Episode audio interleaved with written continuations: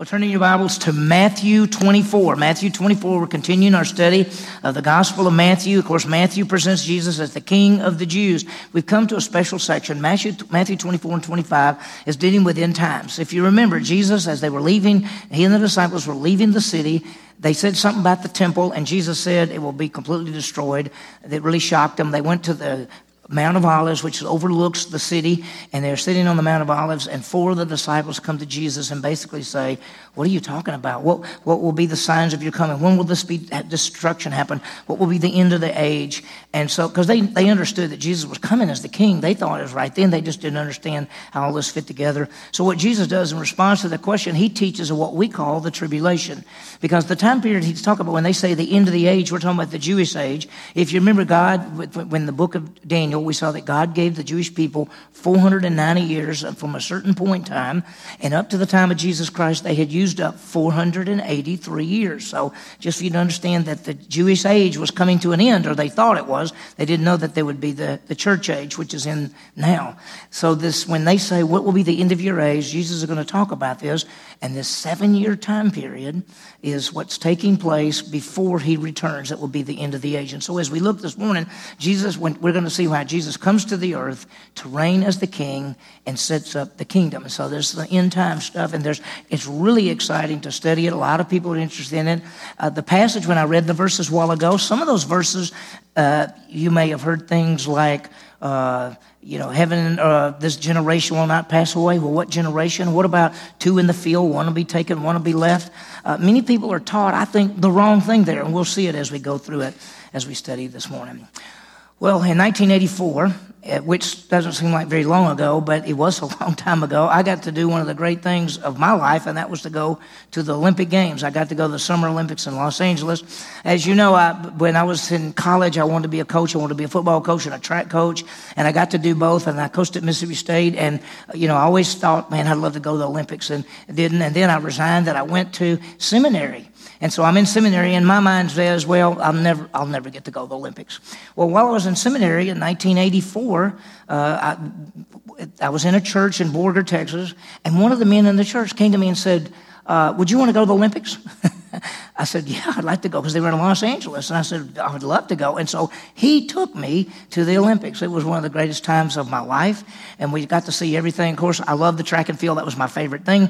And when you're in the stadium and it's in the Coliseum in Los Angeles and there's just 100,000 people there and track events are going on. And then all of a sudden, while you're watching everything, suddenly you hear this loud, I mean, really loud trumpet sound. It is so loud, it stops everything. In fact, every event stops, everything going on on the track and field stops, and everybody looks down to the end. And down at the end, they're blowing this big trumpet, and the people who are getting uh, medals are going up to the to the stand.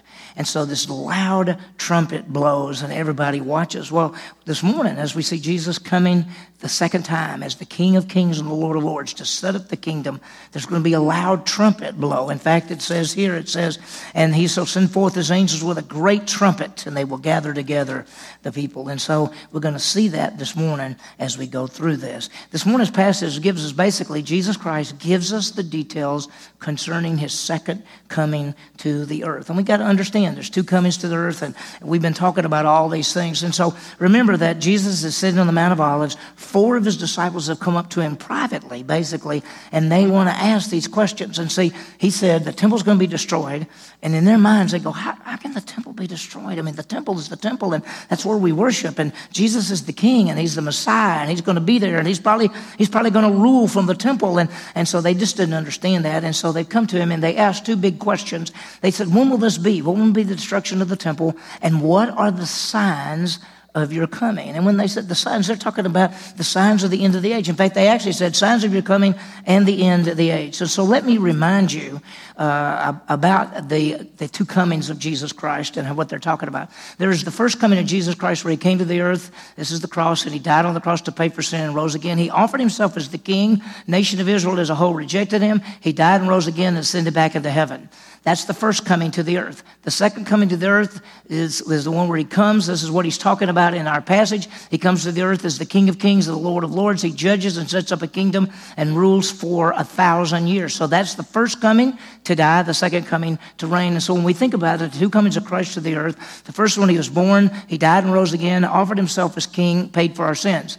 The second time he comes, he comes to rule and reign as the King of Kings and the Lord of Lords. Now we know there is another coming of Jesus Christ. It's coming in the clouds. It's called the rapture. It's not to the earth, and I want you to remember that. That's us. Here we are. We're in the church age. Jesus came the first time, died, and rose again. He's going to come the second time to the earth as the King. But in between, he's going to come in the clouds. We call it the rapture, which means a snatching away. And all of us who know Jesus Christ is Savior, if you've trusted in Jesus, you have eternal life. You're part of the church, the body of Christ. One of these days, and it could be any second, there's no signs to be done. In fact, when people talk about signs, they're actually talking about the signs from Matthew 24 and 25, which is the signs of his second coming, which takes place during this tribulation. So the rapture could happen at any second, and Jesus Christ would come get us, and we're gone. And so the end of the age is this age right here, not the church age. In fact, when they're talking to Jesus, the church has not even begun yet. They're not even thinking about the church. In fact, the only mentions of the church so far is way back earlier when Jesus said, Upon this rock I will build my church. That's the only time he's ever talked about the church. And so the church happens after Jesus dies and rises again and will be taken out. Then there'll be the seven year tribulation and then Jesus comes. Now we have been seeing over this time, we've been seeing that seven year tri- tribulation where Jesus taught about it. In fact, Matthew chapters 24 and 25 Jesus is teaching regarding the second coming and not the rapture. So I just want you to make sure you understand how that fits together. Now, we talked about the rapture, and the rapture, uh, excuse me, we talked about the, uh, the tribulation. The tribulation is seven years long and is divided into two parts. The first three and a half years, there's wars. It starts off in peace, then there's wars, and in the middle of that that first three and a half, basically at the three and a half year mark, there's a thing called the abomination desolation where the Antichrist puts his idol up in the temple and claims to be God. That begins the second half of the tribulation, which is the second three and a half years. The believers are to flee for their lives, especially the Jewish people. They're to flee to a place called Petra, Selah in the Bible, in Isaiah 16.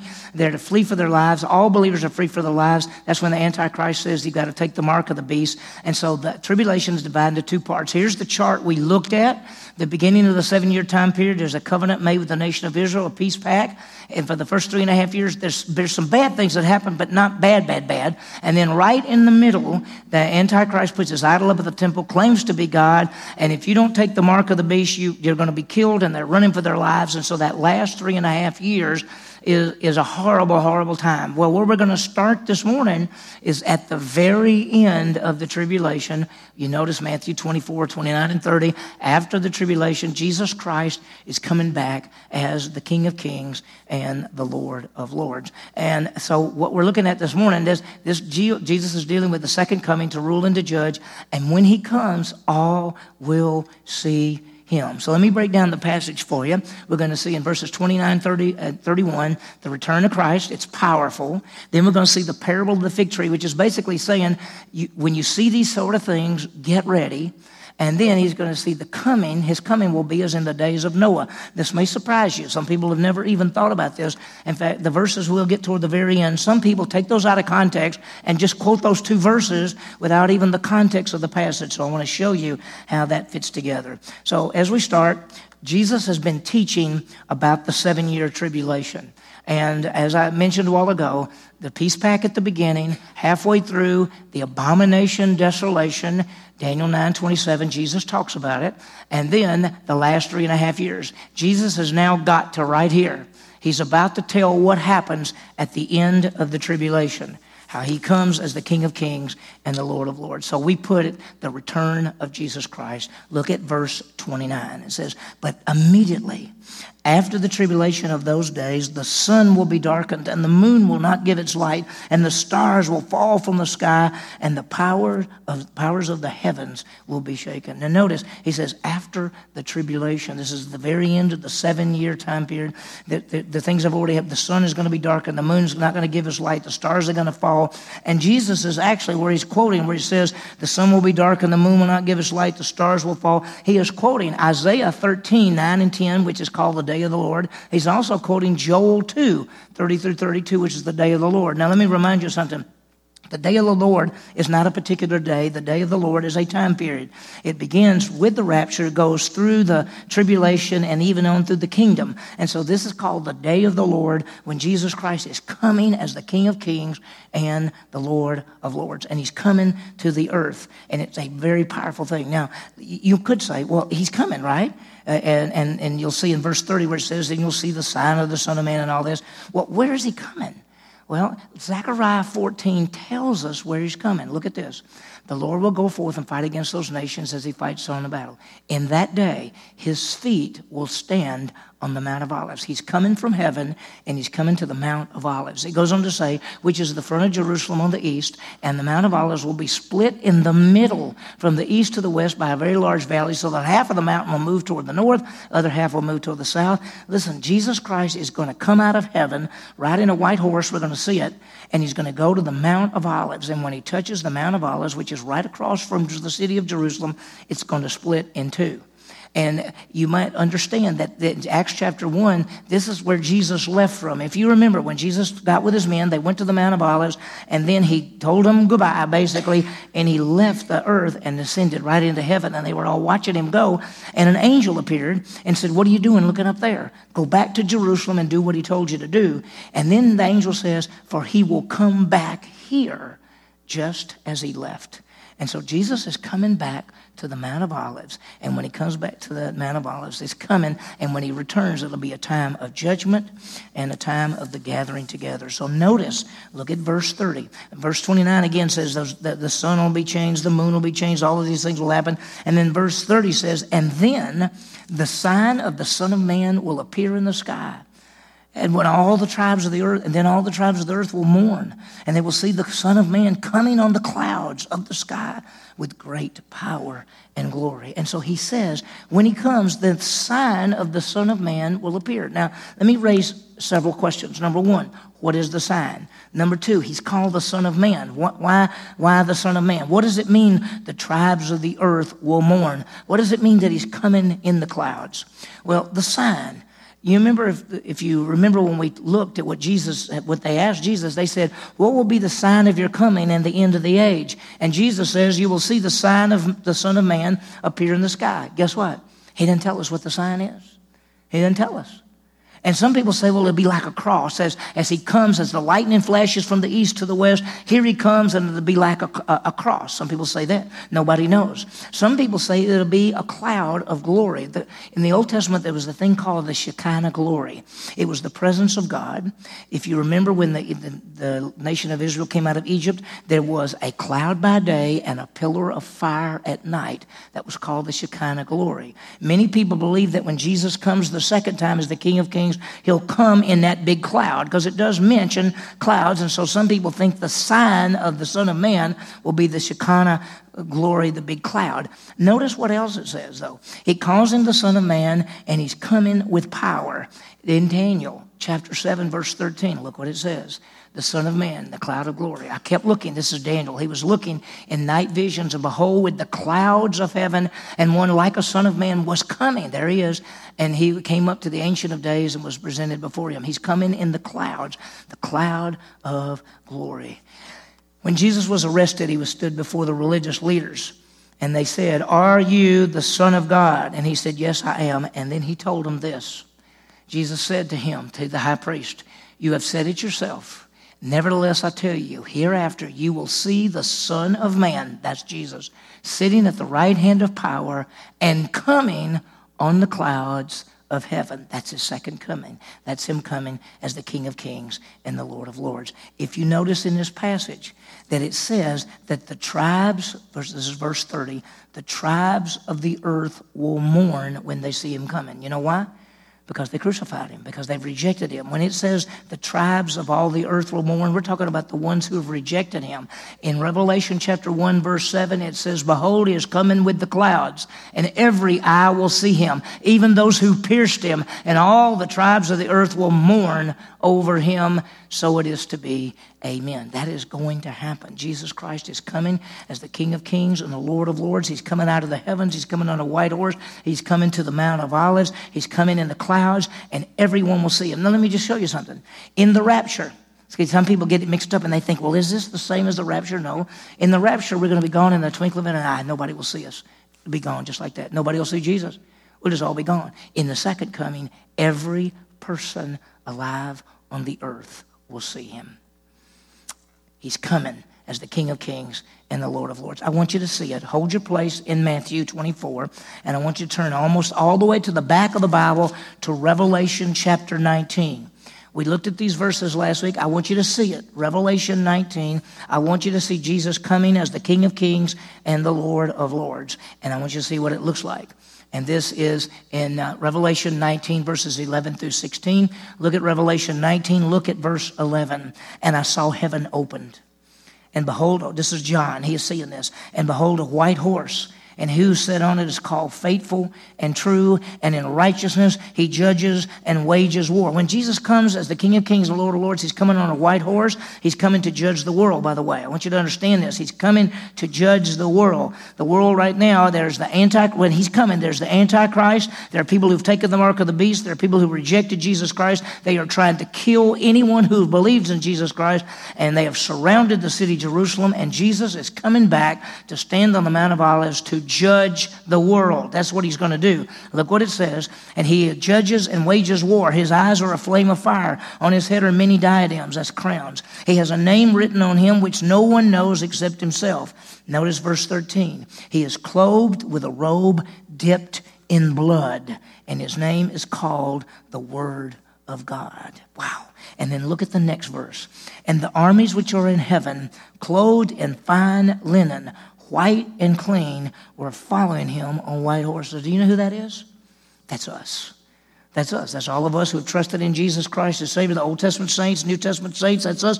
We're with Him as He comes out of heaven. We're coming too. And look what we're riding. What are we riding? Our, the armies are in heaven clothed. We're following on white horses. We're coming on white horses. So even if you're not a good rider, you're going to be good then. You're going to be okay. And listen, He's going ahead of you. We're not doing the fighting. Just remember this. We're coming back. And I want you to notice what you're wearing. It says you're clothed in fine linen, white and clean. When you get to the end of the book of Revelation, you find out that that white linen is the righteous acts of the believers, that your good works in which you're going to be rewarded for, that's what you're wearing. It's powerful. Look what it says, verse 15. From his mouth comes a sharp sword, so that with it he may strike down the nations. That means he's going to speak and he's going to judge. He will rule with a rod of iron. That's Psalm 2. He treads the wine press of the fierce wrath of God the Almighty. This is God's wrath poured out on unbelievers. And on his robe, look at this verse. I love this verse. And on his robe and on his thigh, he has a name written King of Kings and Lord of Lords. That's Jesus coming. You can turn back to Matthew 24. He's coming. And if you notice, verse, uh, verse 30 says, He will come with power and great glory. The Greek word for power there is dunamis. We get the word dynamite from it. He's coming with great power and glory because he is the King of Kings and the Lord of Lords. The first time he came, he came as a baby. The second time, he comes as a king. The first time he came, a few people saw him. Second time he comes, the entire world will see him. The first time he came, he offered himself to the nation Israel. They rejected him. Second time he comes, the nation will receive him. He is indeed is the King of Kings and the Lord of Lords. Look at his look at his character. Think about it his love. He desires the best for us. Sometimes things come in our life and we go, I don't, I don't get it. And we say, He loves us. He desires the best for us. In His wisdom, He knows what is best for us. In His power, He can do what is best for us. We can trust Him. Look at verse 31. Look what happens when He comes.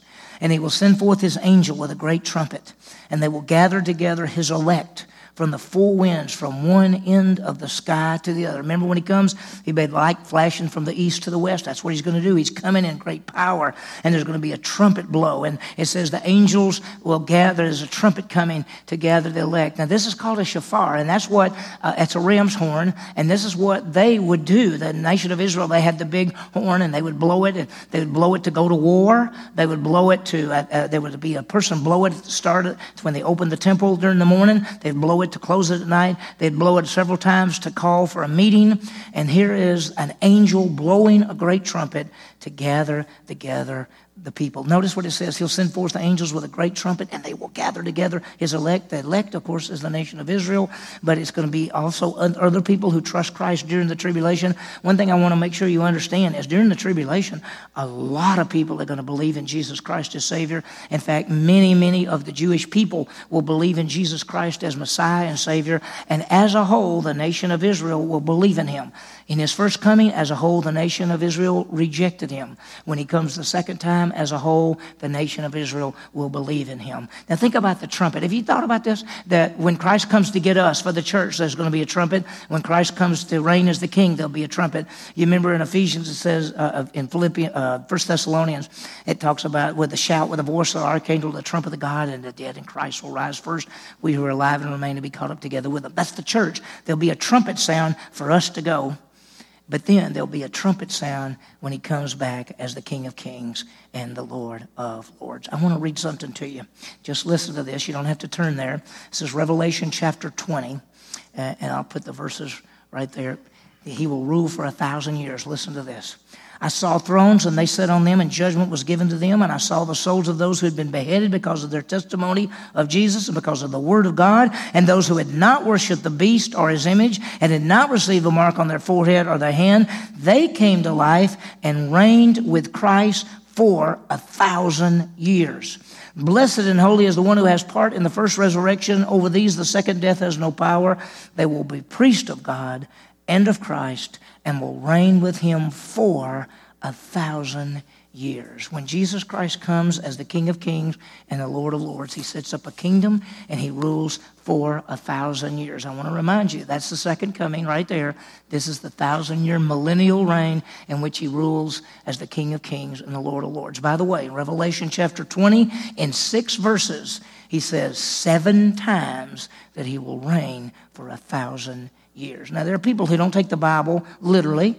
And, and when they don't take the Bible literally, they don't believe there's a rapture. They don't believe there's a tribulation. They don't believe there's an antichrist. They don't believe there's a second coming. They don't believe there's a kingdom. We take the Bible historically, literally, and grammatically. And that means we do believe there's a rapture and a tribulation and a second coming and a kingdom and an eternal state and all the things that the Bible says because we look at the Bible as the perfect, inerrant Word of God.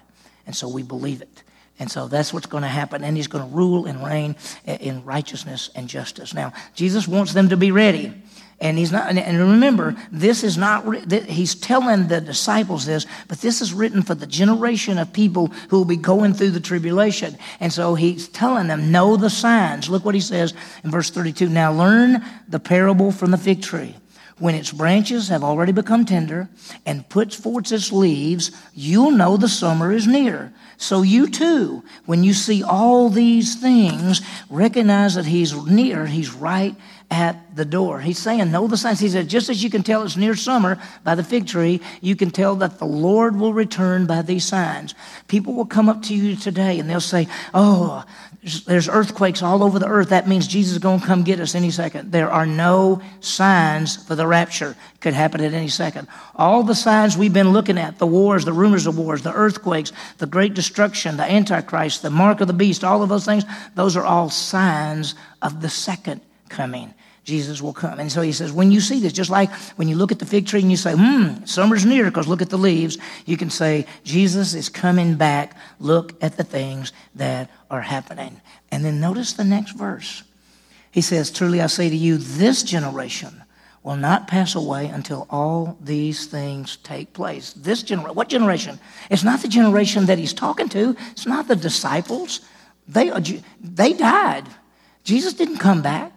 He's talking about the generation that's alive during the tribulation time period. The generation that sees these signs, they will be the one that will be there for the coming of Jesus Christ. He says, This generation will not pass away till all these things take place. It's the tribulation generation. They're going to be the ones to see all of these signs. Look what Jesus says Heaven and earth will pass away.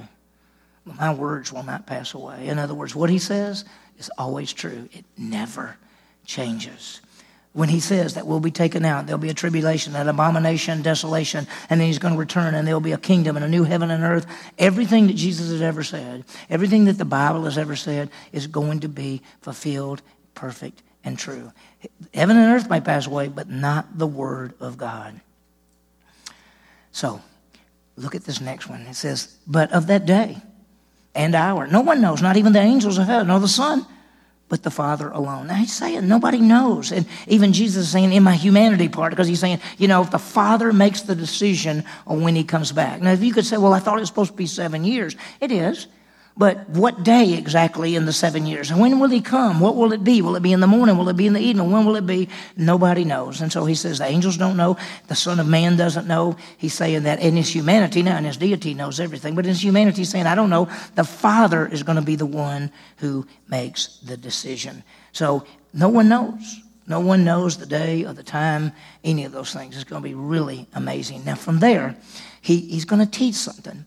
And, uh, he's going to talk about the days of Noah. Now, this may surprise you because verses 40 and 41 are usually taken out of context and taught wrongly. So, I want to show you the flow of the passage. We know that we've been talking about what? The tribulation and the second coming of Jesus Christ. Jesus says this coming will be as in the days of Noah. Look at verse 37. For the coming of the Son of Man will be just like the days of Noah. What happened during the days of Noah?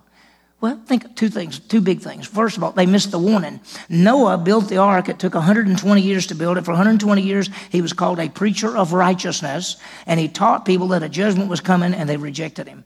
In the same way, people are going to be saying the Messiah is coming back, and they're going to reject. The second thing is, at the time of Noah, look at this. The unbelievers were taken, they were killed, and believers were left. They were left on the earth. I want you to think about it. Unbelievers were the ones taken in death. They died in the flood, and the believers were left to populate the earth. So you understand that. The unbelievers were the ones taken, and the believers were ones that were left. Look at verse 38. For in those days before the flood, they were eating and drinking and marrying and giving in marriage until the day that Noah entered the ark. Now, the flood is the Greek word cataclysma. We get a cataclysm, cataclysmic things. That's the Greek word, which means the word for flood. And so it says, notice that the unbelievers were taken and the believers were left. Notice, in those days before the flood, were, this is the same as the days of Noah. For in those days before the flood, they were eating and drinking and marrying and giving in marriage until the day that Noah entered the ark. And they did not understand until the flood came and took them away, the unbelievers away. So will it be in the coming of the Son of Man. I want you to see this. In the coming of Jesus Christ, unbelievers will be taken and believers will be left to go into the kingdom. Now, watch. There'll be two men in the field. One will be taken. That's the unbeliever. He's going to die. One will be left. That's the believer to go in the kingdom. Look what it says. There'll be two men in the field. One will be taken, one will be left. The two women will be grinding at the mill. One will be taken and one will be left. I bet most of you were taught that this was the rapture. This is not the rapture.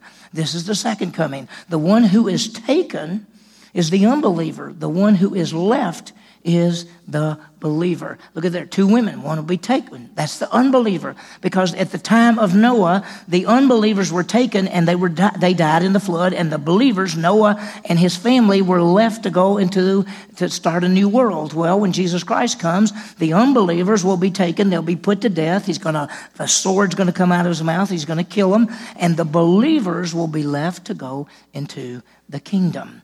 By the way, I just wanted you to show you that's this is what the ladies used when they were grinding at the mill. That's what they would do. They'd take their grain and they would grind that. So I want you to understand that in the second coming, as Jesus comes as the King of Kings and the Lord of Lords, unbelievers are taken, killed. Believers are left to go into the kingdom. In the rapture, it's just the opposite. In the rapture, the believers are taken off the earth and the unbelievers are left to go into the kingdom. This is not the rapture. This is the second coming. The believer in the rapture, the believer's taken off the earth, unbeliever left. And so you see the difference. In the rapture, believers are taken.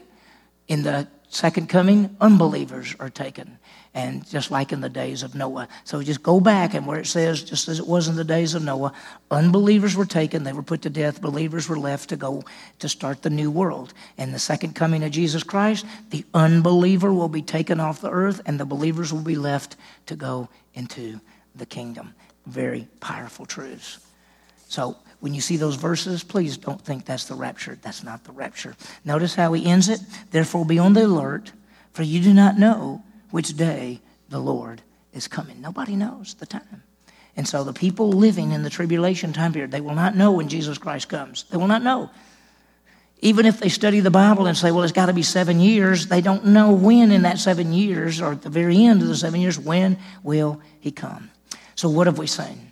We've seen Jesus is teaching about the end times. He's teaching about the tribulation time period, and he's teaching about his coming. And he's going to come as the King of Kings and the Lord of Lords. He's going to come out of heaven. There's going to be a big trumpet sound. Angels are going to come. They're going to gather the believers together. And, and he says, just like you could look at a fig tree and tell it's almost summer, when you see the signs of what he's been teaching them, you can tell he's about to come. The generation that sees these signs will see Jesus come as the King of Kings and the Lord of Lords. And it'll be just like at the time of Noah. In Noah, the unbelievers were killed, and the believers were uh, the unbelievers were taken, and the believers were left. In the second coming, the unbelievers will be taken, and the believers will be left. So let me give you some applications. First, let's realize that one day Jesus Christ will come and reign in power and in glory. And that's what we call the second coming. Now, just think about this. This is where we are.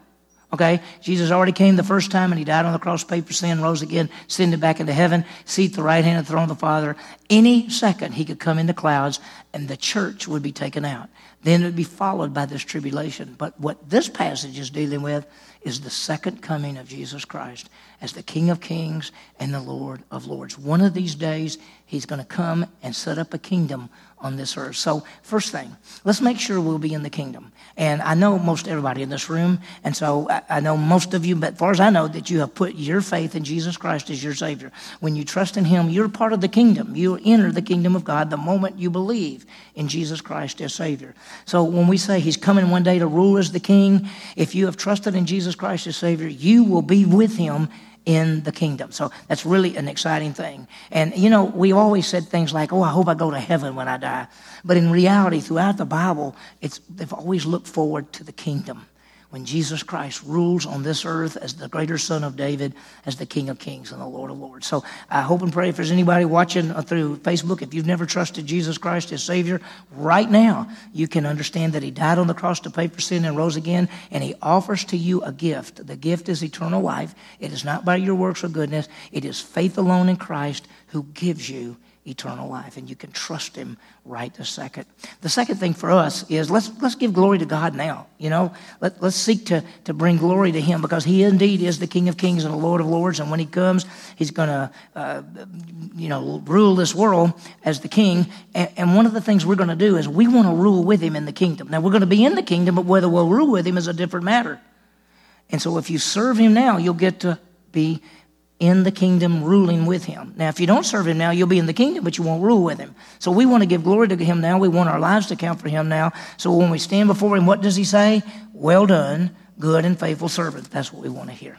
The second thing is just remember, and this is sort of a sad thing. Let us understand there will be judgment and separation at Christ's return. There will be. The unbelievers, Unbelievers will be taken in death. That's why it says there'll be two in the field. One will be taken. The one taken is the unbeliever he's going to be put to death, and the believers will be left, and they will be gathered to go into the thousand year reign with Christ into the kingdom. So just remember that's going to happen. And Jesus Christ judges the world at his second coming. The first time he came, he came to die on the cross to pay for sin. The second time he comes, he comes to reign and to judge.